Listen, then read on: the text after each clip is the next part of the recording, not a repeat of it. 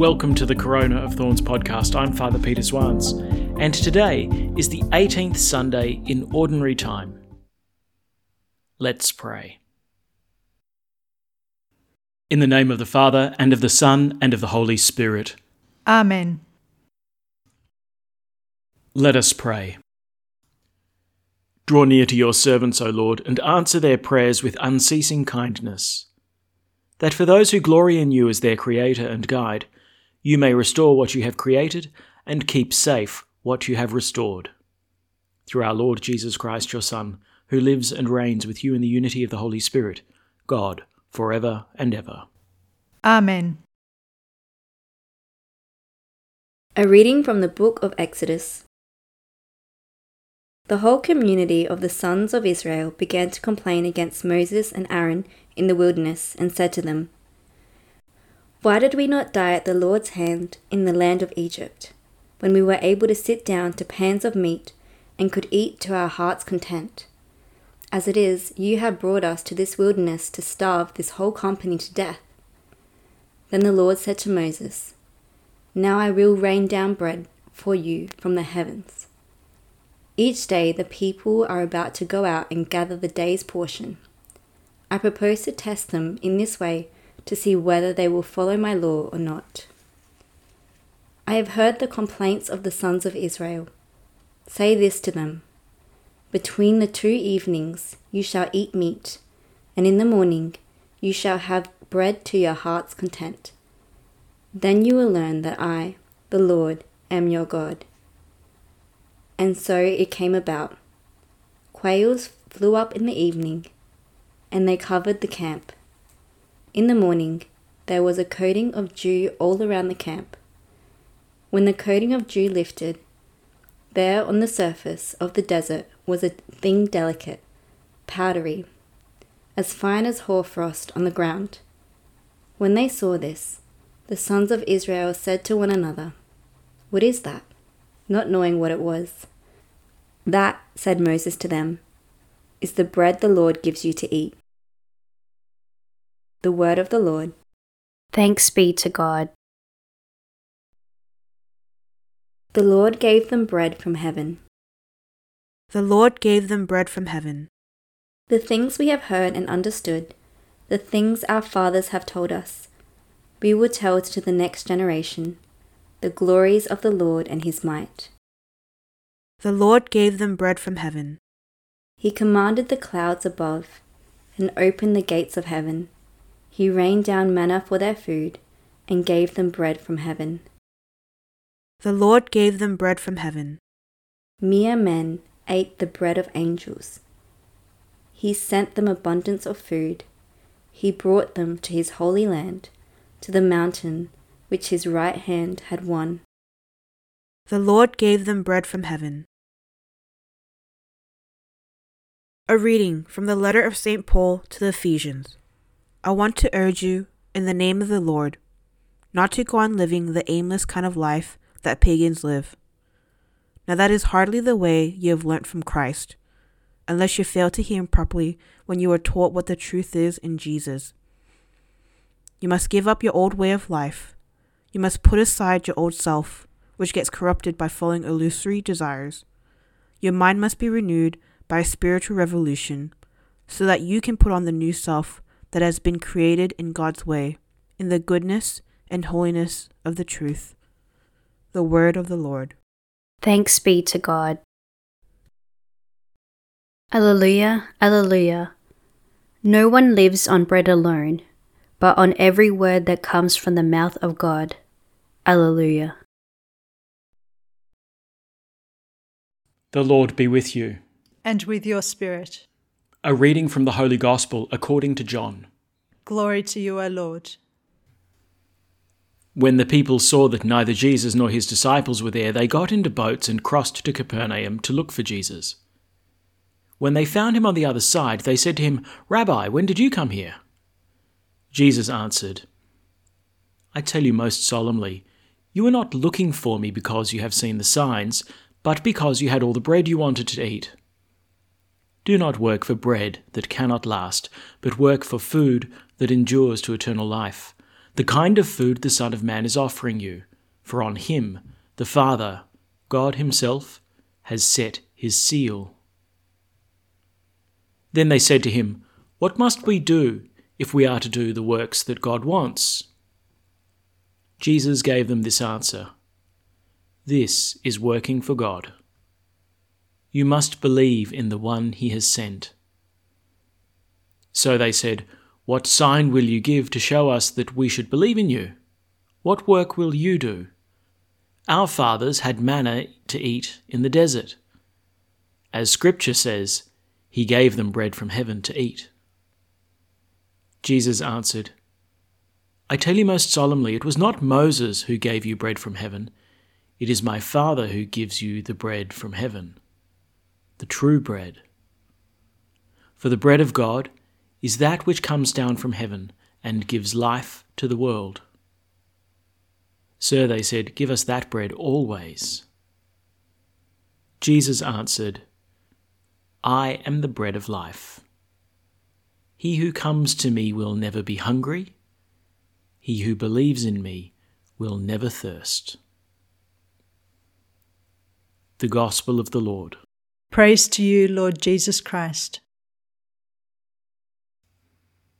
The first reading today picks up the Exodus story. Just after the 12 tribes of Israel have been miraculously delivered from Pharaoh's charging chariots, when God parted the Red Sea. In fact, it was only last week in the daily readings that we heard the highlights from the book of Exodus. So, the whole nation, all 12 tribes of Israel, camp out on the far shore of the Red Sea for a few days, and then Moses pulls up the tent pegs and they start to make their way into the wilderness, away from Egypt, towards Mount Sinai. This great mass of people set off into the wilderness. Now, Napoleon Bonaparte once famously said that an army marches on its stomach. So you can imagine mobilizing such a huge group of people. Really, you need to have your supply lines in order. You need to be able to feed them and water them throughout the whole journey. But Moses seems to go into the wilderness a little unprepared. Three days into the journey, the people start to revolt that they had no water. And so God gives them water from a salty spring, which miraculously turns sweet. Then, two and a half months after all the tribes of Israel had left Egypt, they run out of food. And the people start to complain bitterly to Moses and his sidekick Aaron. That's where we pick up the story in the first reading. So the Israelites tell Moses that God really should have killed them off in Egypt where they could die with full bellies rather than lead them out into the desert to starve. This is a fool's errand, the people think. Trying to escape slavery in Egypt? it's better to be a slave than to starve. Losing heart, the people start to think that they're really just chasing a mirage in the desert. They think they're walking towards freedom and the promised land but in fact, they're headed for certain annihilation death from exposure, starvation, and thirst. And so, overtaken by despondency, the people start to lose faith in the promise of freedom, and they start to long after the bread of Egypt. The people start to regret following God, and they turn back and look wistfully to the days of slavery. They seem to forget that God's a saviour. The big difference here between Napoleon and Moses, though, is that Moses isn't simply leading an army, he's following God. It's God that led the people out of slavery in Egypt. It's God who parted the Red Sea and routed Pharaoh's chariots. And confident that God would not abandon them in the wilderness, Moses begins the walk toward Mount Sinai. Though the people lose heart, and Moses starts to fear that they might rebel and kill him, he doesn't doubt that God will save his people again. And God's response is amazing. Quails in the evening and manna in the morning. The manna appeared on the ground each morning. So when the dew lifted from the ground, there was a kind of white powder that remained. And this was the flour out of which the Israelites would make bread and cakes. And people were utterly dependent then on God for their existence. And that's exactly how God wants it. Notice he says that the people are only allowed to take enough quail and manna for a day. They're not allowed to store it up for later, only enough for today. And then know, believe, that you'll be fed by God tomorrow again. God's weaning the Israelites off the comforts and attitudes of Egypt. It seems they're suffering a bit from Stockholm Syndrome. They started to identify with their captors and they lost their uniqueness. God is leading them out into the desert and showing them that it's not Egypt who will feed them, nor is it Egypt who will promise them freedom, but only God. The hunger and thirst that Israel experienced in the desert was ultimately a hunger and a thirst for God. And by satisfying their desire for bread and water, the Israelites could begin to see that it was not Egypt which they desired, but God. This manna in the desert accompanied Israel for 40 years. And yes, the people got tired of eating the same thing over and over again. But it was their nourishment until they made it to the promised land. The manna was a central experience of the people of Israel. It was at the heart of their identity as the people of God. They were the ones who God nourished, they were the ones who depended entirely on Him. Now, have a look at the gospel today. This comes immediately after the miracle of the feeding of the 5,000, which we heard last Sunday. Now, Jesus sets about trying to explain to the people the sign he gave in feeding the 5,000 and he draws on this seminal moment in Israel's history where for 40 years God fed his people this manna, this bread from heaven. Jesus says to them, Look, your fathers were fed by God in the desert. God sustained them in life until they reached the promised land. But where are they now? They're dead and buried. The manna fed their earthly hunger. It kept them walking toward the promised land, but it didn't satisfy their deepest hunger. Their deepest hunger was for life, for God. The manna that Moses gave, it's not the true bread of heaven. No, no, the true bread of heaven is the one that is given by the Heavenly Father. The true, he- the true bread of heaven doesn't just sustain the body like the bread of Moses, the manna in the desert. No, the true bread of heaven gives life to the whole world. A sustenance that's not just physical, but spiritual. A sustenance that doesn't just continue earthly life, but nourishes to eternal life. Man, it's just not enough. So say the people, we want that kind of bread. Who wants to be hungry? Who wants to have this incredible desire for God but not have it satisfied? Sir, say the crowd, give us that bread always. And then here's the great revelation I am the bread of life, says Christ. All that manna stuff in the desert was pointing towards Jesus. It was a sign, a prefiguring of the true bread come down from heaven. It's Jesus.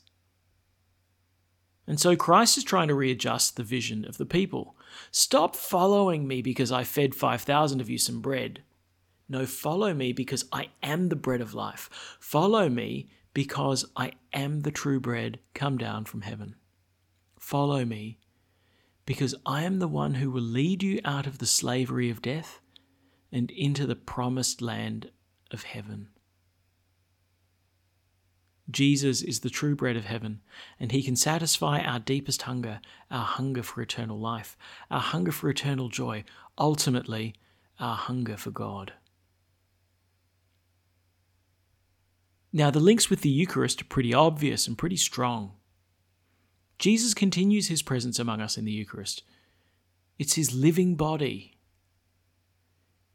We are the crowds coming to the true bread come down from heaven. We are the crowds who say, Sir, give us this bread always. You see, the truth of the matter is that we are as dependent on God for our life as the Israelites were in the desert when they were dependent on God for the manna. The thing for us is that we need to recognize and deepen our hunger for the Eucharist, our hunger and yearning for God. We come to the Eucharist over and over again. Each Sunday we come for this nourishment. The Eucharist isn't a sacrament we receive just once. It's not like baptism or confirmation or ordination to the priesthood. It's a sacrament we receive often because we need it often. It's our nourishment for eternal life. We're kidding, is, we're kidding ourselves if we think we don't need it regularly, frequently. Just like the Israelites, we can't store it up for ourselves. We need to be continually fed by God. And so we pray in the Our Father, give us this day our daily bread. So, as we approach the liturgy of the Eucharist, let's take a moment to ask for a particular gift, to ask the Lord for the gift of a true hunger and yearning for the bread of life. Maybe that's one of the unexpected fruits of COVID. That having been jolted out of our sort of comfortable I'll go to mass when I want to. Oh know maybe I'll just sleep in and go a little bit later. You know, that that sort of easy complacency that we fall into when it costs us no sacrifice to go to mass. Maybe COVID has kind of shaken us out of that a little bit. And an absence of the Eucharist, a kind of fast, can make us a little bit hungry to give us a hunger for the bread of life.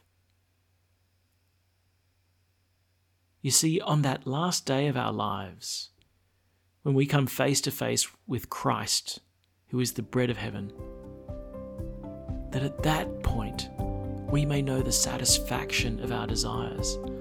I am the bread of life. He who comes to me will never be hungry. He who believes in me will never thirst. Thanks for praying with us, and may God bless you abundantly, so that this day may give glory to God the Father.